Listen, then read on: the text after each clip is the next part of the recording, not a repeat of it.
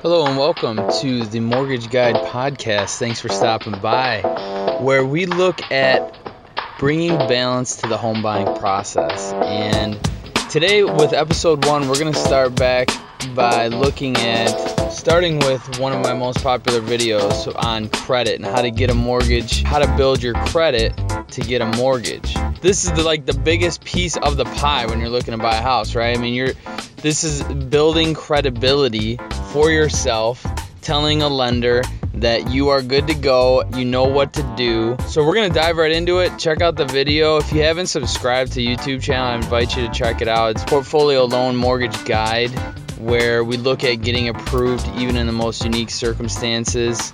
And uh, looking forward to the podcast because you know, there's a lot of YouTube channels that I like, but that I don't watch because I don't have time to watch everything. But I do uh, absorb a lot of content through podcasts. Hopefully, you'll find this to be useful and you'll be able to get something out of it, whether it's purchasing a home, investing in your next rental property, or whatever the case may be, anything real estate related.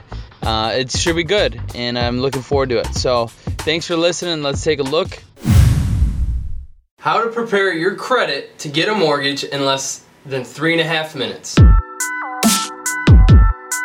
Three credit scores, one from Experian, one from TransUnion, and one from Equifax. We don't just look at one of those scores, we're gonna look at all three and take the middle score. So if you have a 680, a 652, and a 620, we're gonna use the 652 as your score. We're not gonna average them out. Not all companies report your credit information to all three of the credit bureaus. So there's always gonna be a little bit of a variance. If you only have two scores, we're gonna only use the lowest of the two. So establishing credit is gonna be a, the biggest part. Everybody starts from zero. Everybody starts with a fresh slate. Start by having a parent co-sign with you on a car or a credit card or have you as an authorized user. If you're really just starting it from scratch, maybe getting a secured credit card is the best way to go. Yes, it's going to be a very small limit, but it's going to give you a chance to establish credibility for yourself.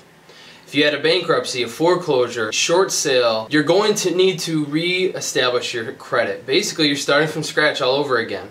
So start by getting one of those cards or have someone co-sign with you.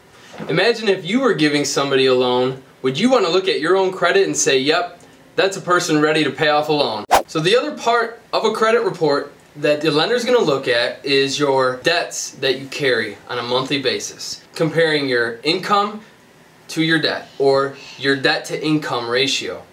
So if you make $1,000 a month and the liabilities that you carry are $500 a month, you take 500, divide that by $1,000 a month income, and you're at 50% debt to income ratio. And that's how the credit report helps the lender understand where you are from a comfort level with your current liabilities. How is that going to look with a new house payment?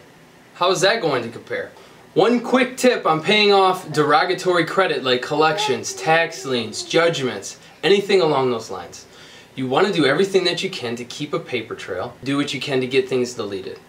Because having something paid doesn't necessarily fix your credit, having it deleted is going to make all the difference in the world. When talking about the current liabilities that you carry, like your credit cards, your revolving debt, keep the balances below 30% of what your available credit is. When you do that, you are rewarded by the credit bureaus and they give you better scores based off of the balances that you carry in comparison to the size of credit that is available. I hope that helps. Cool. Well, there you have it. I hope you got some good nuggets out of there. Hope, um, I'm pretty sure I had about three or four too many cups of coffee that day, but that's all good.